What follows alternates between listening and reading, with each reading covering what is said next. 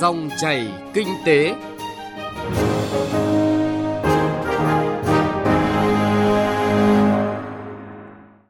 Biên tập viên Xuân Lan xin chào quý vị và các bạn. Thưa quý vị và các bạn, trong chương trình Dòng chảy kinh tế hôm nay, chúng tôi chuyển đến quý vị và các bạn những nội dung chính sau đây. Chuyển đổi số, giải pháp giúp doanh nghiệp vượt qua khủng hoảng COVID-19. Chuẩn bị nguồn nhân lực cho kế hoạch phát triển dài hạn tại khu liên hợp thép Hòa Phát, Dung Quất. Doanh nghiệp Việt Nam cần chú trọng đăng ký nhãn hiệu quốc tế để bảo vệ thương hiệu cũng như nâng cao uy tín ở thị trường nước ngoài. Trước khi đến với nội dung vừa giới thiệu, chúng tôi điểm một số thông tin kinh tế đáng chú ý.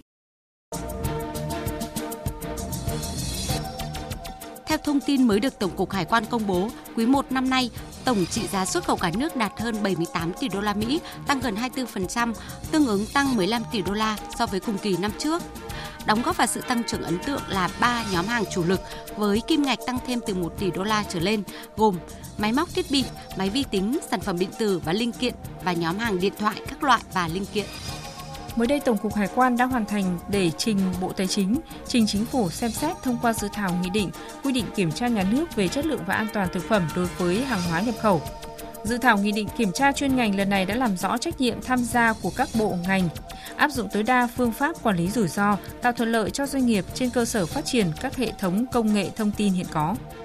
Hôm qua tại thành phố Hồ Chí Minh, Bộ Công Thương đã khai mạc tuần lễ thương hiệu quốc gia 2021 nhằm tăng cường nhận biết thương hiệu quốc gia và quảng bá sản phẩm đạt thương hiệu quốc gia Việt Nam. Tuần lễ thương hiệu quốc gia năm 2021 kỳ vọng sẽ góp phần xây dựng hình ảnh Việt Nam là một quốc gia có uy tín về hàng hóa và dịch vụ với chất lượng cao, thúc đẩy phát triển ngoại thương và nâng cao năng lực cạnh tranh quốc gia. Theo thông báo mới nhất từ Bộ Công Thương từ ngày 21 tháng 4 năm nay, các sản phẩm xuất khẩu của Việt Nam sang Liên minh châu Âu như trứng, sữa, thịt và thủy sản sẽ bị kiểm duyệt khắt khe hơn. Cụ thể, Liên minh châu Âu thay đổi cách tiếp cận kiểm soát thực phẩm hỗn hợp nhập khẩu từ bên ngoài vào thị trường này. Theo đó sẽ không còn dựa vào tỷ lệ phần trăm của các thành phần có nguồn gốc từ động vật mà dựa trên sức khỏe động vật hoặc nguy cơ tới sức khỏe cộng đồng từ việc sử dụng các sản phẩm tổng hợp đó. Thương vụ Việt Nam tại Australia cho biết thị trường xây dựng và vật liệu xây dựng tại nước này đang bùng nổ, giúp kim ngạch nhập khẩu hàng ở những ngành có liên quan từ Việt Nam sang đã tăng trưởng mạnh như gỗ và sản phẩm gỗ tăng 34%, dây điện và dây cáp điện tăng 207%, sản phẩm từ sắt thép tăng 12%, sắt thép các loại tăng 78%, gốm sứ tăng 37%. Do đó, doanh nghiệp Việt Nam được khuyến nghị tiếp tục đẩy mạnh xuất khẩu vật liệu xây dựng, đồ trang trí nội thất, ngoại thất sang Australia.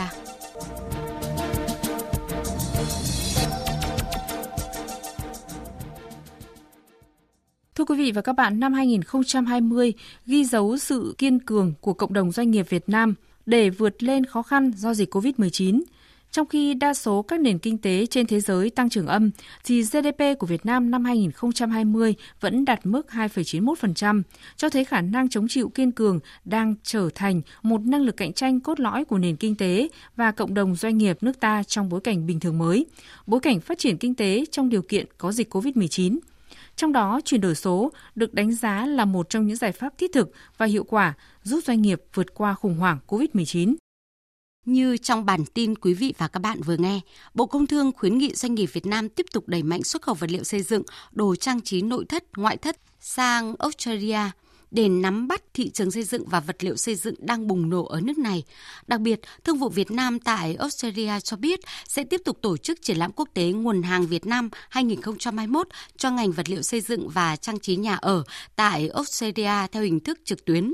Ngoài ra, trên ứng dụng Việt Outset của mô hình thương vụ 4.0, Thương vụ Việt Nam cũng đã cung cấp cơ sở dữ liệu nhà nhập khẩu, thực hiện kết nối giao thương, cung cấp tra cứu dòng thuế và điều kiện nhập khẩu và cũng đã mở kênh để doanh nghiệp ngành vật liệu xây dựng tự quảng cáo. Rõ ràng cơ quan quản lý nhà nước đang áp dụng mạnh chuyển đổi số để có những hỗ trợ thiết thực nhất cho cộng đồng doanh nghiệp nước ta. Về phía địa phương, ông Nguyễn Tường Văn, Chủ tịch Ủy ban nhân dân tỉnh Quảng Ninh cho biết. Thì trong thời gian vừa qua thì Quảng Ninh không ngừng và tập trung rất nhiều cho cái việc nâng cao năng lực cạnh tranh, tạo môi trường đầu tư kinh doanh. Trong đó thì đẩy mạnh cái ứng dụng công nghệ thông tin, từng bước hiện đại hóa nền hành chính, phát huy hiệu quả chính phủ điện tử, hướng tới xây dựng một chính quyền số, một xã hội số, kinh tế số và xây dựng các thành phố thông minh. với mục tiêu cung cấp các dịch vụ công trực tuyến ở mức độ 3, mức độ 4 đạt trên 90% các thủ tục hành chính và Quảng Ninh cũng là một trong những tỉnh đầu tiên có cái trung tâm điều hành thành phố thông minh được kết nối và chia sẻ với trung tâm chỉ đạo điều hành của chính phủ. Để hỗ trợ doanh nghiệp chuyển đổi số, Bộ Kế hoạch và Đầu tư cũng đã triển khai chương trình hỗ trợ doanh nghiệp chuyển đổi số giai đoạn 2021-2025 với mục tiêu là 100% doanh nghiệp tham gia được nâng cao nhận thức về chuyển đổi số và tối thiểu 100.000 doanh nghiệp được hỗ trợ kỹ thuật về chuyển đổi số, hướng đến xây dựng mô hình chuyển đổi số điển hình thành công để lan tỏa và nhân rộng. Về phía chính quyền địa phương, ông Vũ Trí Giang, Phó Chủ tịch Ủy ban nhân dân tỉnh Vĩnh Phúc nhìn nhận Vĩnh Phúc ấy, thì chúng tôi khẳng định rằng chúng tôi sẽ tạo điều kiện và hỗ trợ cho doanh nghiệp trong chuyển đổi số. Chúng tôi sẽ ban hành cái nghị quyết về chuyển đổi số và tôi đang chủ trì một cái đề án hỗ trợ doanh nghiệp. Trong đó việc đầu tiên là chuyển đổi số. Chuyển đổi số đây là cơ hội, chuyển đổi số kinh tế số, quản lý số, xã hội số. Chúng ta đã có một bài học thực tiễn rồi là trong dịch chúng ta không cần gặp nhau, nó vẫn vận hành. Thì đó chính là bài học kinh nghiệm để chúng ta mở ra một cái giai đoạn mới về chuyển đổi số. Tôi cho rằng đây là cái điều kiện rất quan trọng Tất nhiên cũng không phải là ngay lập tức được đâu. Nó sẽ có một lộ trình và chúng ta chấp nhận phải đối mặt với nó và tự thay đổi. Quan điểm của tôi là chúng ta tự thay đổi để thích nghi. Trước mắt, Hiệp hội Doanh nghiệp Vĩnh Phúc cũng đang nghiên cứu và đề xuất chính phủ hỗ trợ giảm 3% thuế thu nhập doanh nghiệp so với mức hiện hành đối với những doanh nghiệp tham gia chuyển đổi số, nâng cao năng lực cạnh tranh và trước hết là sức chống chịu với những ảnh hưởng tiêu cực từ dịch COVID-19. Ông Đậu Anh Tuấn, trưởng ban pháp chế Phòng Thương mại và Công nghiệp Việt Nam cho biết. Chúng tôi cũng có khảo sát động thái của doanh nghiệp, cái phản ứng, cái thích nghi của doanh nghiệp với Covid-19 như thế nào? Chuyển đổi à, cách làm mới linh hoạt hay không? Họ có đào, đào tạo về kỹ năng số như người lao động hay không? Tức là có nhiều những giải pháp mà để thích nghi với bối cảnh dịch bệnh. Thì phải nói rằng là bức tranh chung của Việt Nam là tương đối tích cực. Chúng tôi thống kê là có đến 92% doanh nghiệp tư nhân và 96% doanh nghiệp FDI người ta đã áp dụng một trong những cái giải pháp mà để thích nghi với bối cảnh dịch bệnh thì đây cũng là một cái tín hiệu thể hiện cái sự ờ, thích nghi rất là tích cực của doanh nghiệp Việt Nam. Khảo sát của Phòng Thương mại và Công nghiệp Việt Nam chỉ ra rằng doanh nghiệp đã chủ động thực hiện một số giải pháp để thích nghi với bối cảnh bình thường mới. Tuy nhiên, việc đào tạo kỹ năng số cho người lao động mới được khoảng 15% doanh nghiệp thực hiện, việc áp dụng tự động hóa với được khoảng 5%. Như vậy là có thể nói doanh nghiệp đã thức tỉnh và ngộ ra nhiều điều qua đại dịch, phải suy ngẫm lại chiến lược kinh doanh, phải tái cấu trúc, đào tạo lại nguồn lao động, vân vân nhưng rõ ràng trong quá trình này, nhiều doanh nghiệp chưa tận dụng được sự hỗ trợ từ chuyển đổi số, chưa thấy được hiệu quả to lớn từ chuyển đổi số, quản trị số, quảng bá số và kinh doanh với sự hỗ trợ của nền tảng số. Do đó, tăng tốc ứng dụng chuyển đổi số cần là mục tiêu được doanh nghiệp chú trọng hơn trong thời gian tới để tăng thích ứng với bối cảnh bình thường mới, bối cảnh phát triển kinh tế trong điều kiện nguy cơ có dịch COVID-19.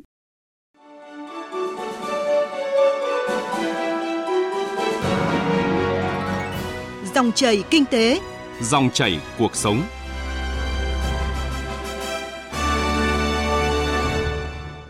Thưa quý vị và các bạn, khác với các cuộc khủng hoảng khác, dịch COVID-19 dẫn đến cuộc khủng hoảng do phong tỏa kinh tế nên có thể đảo chiều gần như ngay lập tức. Theo đó, nền kinh tế hoàn toàn có thể khôi phục theo mô hình chữ V, ngay khi các quan hệ chuỗi cung ứng được khôi phục và người lao động được tuyển dụng trở lại. Do đó, các địa phương doanh nghiệp được khuyến cáo tăng cường đầu tư vào việc đào tạo lại và trang bị kỹ năng cho người lao động bị mất việc làm do COVID-19 để chuẩn bị sẵn sàng khi nhu cầu lao động tăng trở lại.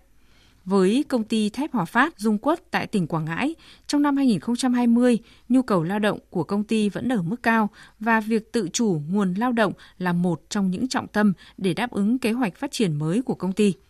Trung Hiếu, phóng viên Đài Tiếng Nói Việt Nam đã phỏng vấn ông Đinh Văn Trung, Phó Giám đốc Công ty Thép Hòa Phát Dung Quất. Mời quý vị và các bạn cùng nghe. Thưa ông, trước hết xin ông cho biết về quy mô phát triển của khu liên hợp thép Hòa Phát Dung Quất. Đến tháng 1 năm 2021 vừa qua thì công ty đưa cái lò cao số 4 đi vào hoạt động thì được hiểu là toàn bộ giai đoạn đầu tư của Dung Quất 1 là đưa vào hoàn thiện quá trình xây dựng và bắt đầu sản xuất chính thức từ tháng 1 năm 2021 và khi đi vào hoạt động sản xuất bốn lò cao thì tính đến hiện nay thì công ty cũng gần như là đạt công suất 100% theo cái điều kiện thiết kế. Bước đầu đạt được cái kỳ vọng của tập đoàn giao, tức là cái dự án vừa kết thúc giai đoạn xây dựng đầu tư, đưa vào vận hành chính thức đầy đủ các cái hạng mục và công suất. Thì dự kiến quy mô Dung Quất 2 thì sản lượng là trên 5 triệu tấn, tổng mức đầu tư thì cũng trên 70.000 tỷ và dự kiến thì chuẩn bị thi công trong năm 2022.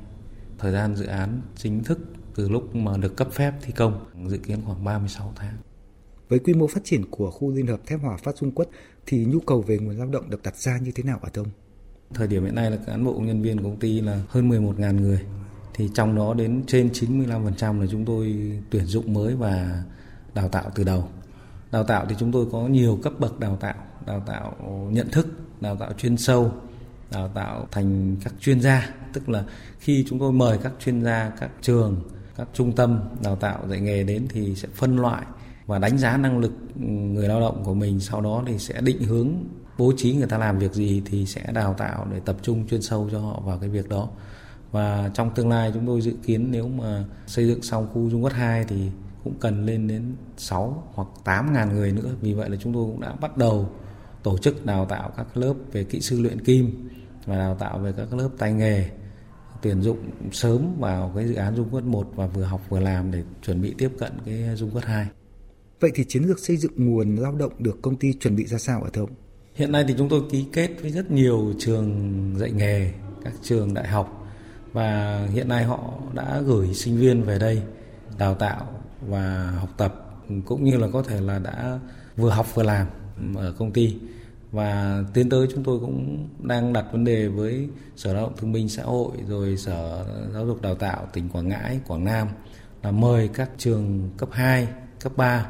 ờ, đưa các em học sinh lớp 9, lớp 12 đến tham quan hoặc là có thể là mời các lãnh đạo hay giáo viên của ngành giáo dục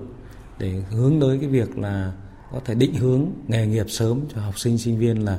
ở Quảng Ngãi, ở Dung Quất có một cái khu liên hợp lớn như vậy và có nhu cầu lao động lớn như vậy thì các em có thể học các cái ngành nghề liên quan đến để sau này chúng ta có thể về đây công tác. Ờ, trong khi mà tập đoàn công ty vẫn đang rất là phát triển. Vì cái nguồn lao động trình độ cao có tay nghề ở khu vực này thì cũng rất là hiếm, không nhiều. Nên là chúng tôi rất muốn định hướng và đào tạo sớm qua các chuyến tham quan như vậy thì à, công ty có kế hoạch tiếp theo như thế nào để mà hấp dẫn được cái nguồn nhân lực tương lai này ngay từ cái cảm nhận đầu tiên khi đến với khu liên hợp thép Hòa Phát, Dung Quất à, ở Thơm? Khi Hòa Phát, Dung Quất chúng tôi là một công ty lớn trong tập đoàn cũng như là ở địa bàn tỉnh Quảng Ngãi thì à, gần như tất cả các cái đối tác khách hàng, rồi đối tác quan hệ về kỹ thuật, rồi về đào tạo, rồi là các cơ quan ban ngành thì thường là liên hệ được tham quan cũng như là được tìm hiểu về khu liên hợp và các cái công nghệ của khu liên hợp. như vậy là chúng tôi có xây dựng ra các cái lộ trình, các cái hạng mục để cho các đoàn tham quan học hỏi, giới thiệu cũng như là chia sẻ kinh nghiệm sản xuất của công ty. Chúng tôi nói vui nó là tham quan ờ, du lịch công nghiệp thì ờ, ở Quảng Ngãi và Dung Quất này cũng rất thiếu các cái điểm mà kết nối du lịch ví dụ như là Lý Sơn hay là Hội An hay là Đà Nẵng thì trong cái trục đường mà mọi người đi qua thì chúng tôi cũng muốn giới thiệu với mọi người rằng là với Hoặc Phát Trung Quốc, với khu Trung Quốc không những chỉ làm công nghiệp mà có thể làm được cả du lịch. Tức là nói như vậy để nó mang tính chất là chúng tôi sẵn sàng tiếp đón các cái đoàn học sinh, sinh viên rồi các cái đối tác, các khách hàng đến tham quan và hiểu biết và ủng hộ hơn về công ty tập đoàn. Đồng thời chúng tôi cũng áp dụng cái quy trình về 5S để mục đích là toàn bộ cái môi trường lao động, môi trường sản xuất cũng như là môi trường chung của khu liên hợp nó được ờ, xanh, sạch và tỷ lệ phủ xanh của công ty cũng rất là cao. Hiện nay chúng tôi cũng thảm cỏ rồi trồng cây rồi trang trí tất cả những cái khuôn viên, những cái khoảng đất trống là chúng tôi đều xanh hóa Vâng, à, xin trân trọng cảm ơn ông Đinh Văn Trung, Phó Giám đốc công ty thép Hòa Phát Trung Quốc với những cái thông tin và chia sẻ vừa rồi.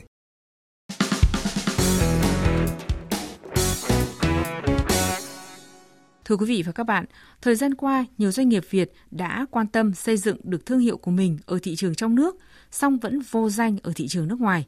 Thậm chí nhiều trường hợp đã bị doanh nghiệp nước ngoài đánh cắp thương hiệu, gây thiệt hại rất lớn về kinh tế,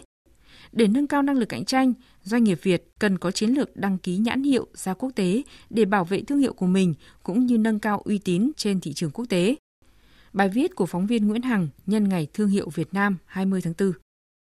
Gần 20 năm có mặt trên thị trường, Hapro đã và đang khẳng định được thương hiệu cả ở trong nước và quốc tế. Đến nay, Hapro đã xuất khẩu tại thị trường gần 80 quốc gia và vùng lãnh thổ, với kim ngạch hàng năm đạt hàng trăm triệu đô la Mỹ. Ông Lê Anh Tuấn, Phó Tổng Giám đốc Tổng Công ty Thương mại Hà Nội cho biết, Hapro tập trung phát triển một số mặt hàng xuất khẩu để trực tiếp vào một số chuỗi siêu thị, trung tâm thương mại lớn tại nước ngoài như gạo Hapro Đồng Tháp, hạt điều Hapro.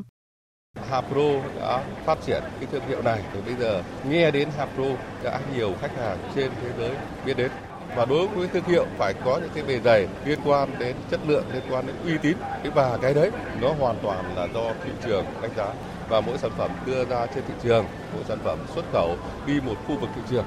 thì cũng đều có đăng ký sở hữu trí tuệ trên thực tế, số lượng doanh nghiệp quan tâm đến xây dựng thương hiệu và chú trọng bảo hộ sở hữu trí tuệ như Hapro hiện nay không nhiều. Thời gian qua đã có khá nhiều nhãn hiệu hàng hóa nổi tiếng của Việt Nam bị các thương hiệu nước ngoài đánh cắp và tiến hành đăng ký bảo hộ ở nước ngoài, gây tổn hại về kinh tế cho các doanh nghiệp. Điển hình như vụ việc chỉ dẫn địa lý Phú Quốc cho nước mắm bị đăng ký làm nhãn hiệu ở nhiều nước, mất thương hiệu thuốc lá Vinataba ở nhiều lãnh thổ, mất sáng chế kiểu dáng công nghiệp võng xếp Duy Lợi ở Nhật Bản năm 2001, mất chỉ dẫn địa lý cà phê Buôn Ma Thuột ở Trung Quốc năm 2011. Ông Nguyễn Xuân An, Chủ tịch Hội đồng Quản trị Công ty Cổ phần Quốc tế OG Việt Nam cho biết nguyên nhân khiến nhiều doanh nghiệp chưa quan tâm đến việc bảo vệ quyền sở hữu trí tuệ hầu hết doanh nghiệp của chúng ta là chủ yếu là doanh nghiệp nhỏ và siêu nhỏ. Thì cái vấn đề thương mại hóa về cái sản phẩm thì cũng chưa được nhiều. Chưa tìm được ra nhiều các kênh tiêu thụ. Tiêu thụ hiện tại giờ là chủ yếu là theo con đường thương lái thôi. Đấy nên là họ cũng chưa chú ý đến cái vấn đề xây dựng cái thương hiệu doanh nghiệp mình ngay từ ban đầu. Theo ông Lê Duy Anh, Cục Sở hữu trí tuệ, Bộ Khoa học và Công nghệ, việc đăng ký và bảo hộ sở hữu trí tuệ, nhất là bảo hộ độc quyền sáng chế, chính là cơ chế hợp pháp để tạo ra bản quyền, thông qua đó giúp doanh nghiệp tạo ra lợi thế cạnh tranh. Ở nước ta cho đến nay, chỉ một số doanh nghiệp lớn như FPT, Viettel, Viglacera có một bộ phận đăng ký nhãn hiệu ra quốc tế, còn lại rất nhiều doanh nghiệp, trong đó đa số là doanh nghiệp nhỏ và vừa, chỉ tập trung vào hình thành, kêu gọi vốn đầu tư mà chưa nghĩ đến việc đăng ký quyền bảo vệ sở hữu trí tuệ. Sáng chế thì ở Việt Nam chúng ta một năm khoảng hơn 1.000 đơn thôi, cũng còn khá là khiêm tốn. Lượng đơn ở Việt Nam chúng sáng chế khoảng hơn 8.000, nhãn hiệu thì khoảng 50 mấy ngàn. Và so với các nước thì có thể nói còn rất là nhỏ nhoi. Các chuyên gia kinh tế nhận định trong bối cảnh nền kinh tế Việt Nam đang hội nhập sâu rộng với việc tham gia nhiều hiệp định thương mại tự do để thúc đẩy gia tăng thương mại, xuất nhập khẩu hàng hóa, nếu không quan tâm đến vấn đề bảo hộ quyền sở hữu trí tuệ, doanh nghiệp sẽ tự đánh mất đi nhiều cơ hội phát triển. Để nâng cao năng lực cạnh tranh, doanh nghiệp cần có chiến lược đăng ký nhãn hiệu ra quốc tế để bảo vệ thương hiệu cho mình cũng như nâng cao uy tín trên thị trường, đồng thời phải cân nhắc về chi phí, thời gian, số lượng và quốc gia đăng ký. Cụ thể có thể đăng ký trên 4 quốc gia, so sánh thời gian đăng ký trực tiếp và đăng ký qua định thư hay thỏa ước. Một số quốc gia đã cho phép đăng ký với thủ tục rút gọn mà doanh nghiệp có thể cân nhắc như Campuchia, Australia, Hàn Quốc. Phải tìm hiểu kỹ trước khi lựa chọn quốc gia và cách thức đăng ký để tiết kiệm thời gian, chi phí và đem lại hiệu quả tốt nhất. Luật sư Lê Quang Vinh, công ty luật Bros và Cộng sự nhấn mạnh, nếu không bảo hộ quyền sở hữu trí tuệ, doanh nghiệp sẽ mất cơ hội xuất khẩu, đối mặt với rủi ro về pháp lý, đồng thời sẽ mất lợi ích từ các hiệp định thương mại tự do CPTPP, EVFTA, RCEP. Các doanh nghiệp hãy giả soát, kiểm kê thật kỹ các tài sản sở hữu tuệ mà mình đang có. Nhanh chóng lựa chọn quyền sở hữu tuệ, đặc biệt là liên quan đến thương hiệu, liên quan đến kiểu dáng, liên quan đến sáng chế của mình để mình có thể nộp đơn bảo hộ càng sớm càng tốt ở thị trường nước ngoài, ở những thị trường trọng điểm. Đã đến lúc các doanh nghiệp Việt cần phải nhận thức rõ tầm quan trọng xây dựng thương hiệu, phải gắn với bảo hộ quyền sở hữu trí tuệ. Hai nội dung này cần được quan tâm và phát triển song hành, đặc biệt là trong bối cảnh đất nước đang hội nhập sâu rộng như hiện nay. Nếu đi lệch những yêu cầu này thì doanh nghiệp Việt sẽ phải trả giá đắt, như bài học của một số doanh nghiệp bị mất thương hiệu tại thị trường nước ngoài trong thời gian vừa qua. Quý vị và các bạn vừa nghe bài viết về doanh nghiệp Việt cần đăng ký nhãn hiệu ra quốc tế để bảo vệ thương hiệu cũng như nâng cao uy tín, năng lực cạnh tranh trên thị trường quốc tế. Nội dung này cũng đã kết thúc chương trình Dòng chảy kinh tế hôm nay. Chương trình do biên tập viên Trung Hiếu biên soạn và thực hiện. Xin chào và hẹn gặp lại quý vị và các bạn trong các chương trình sau.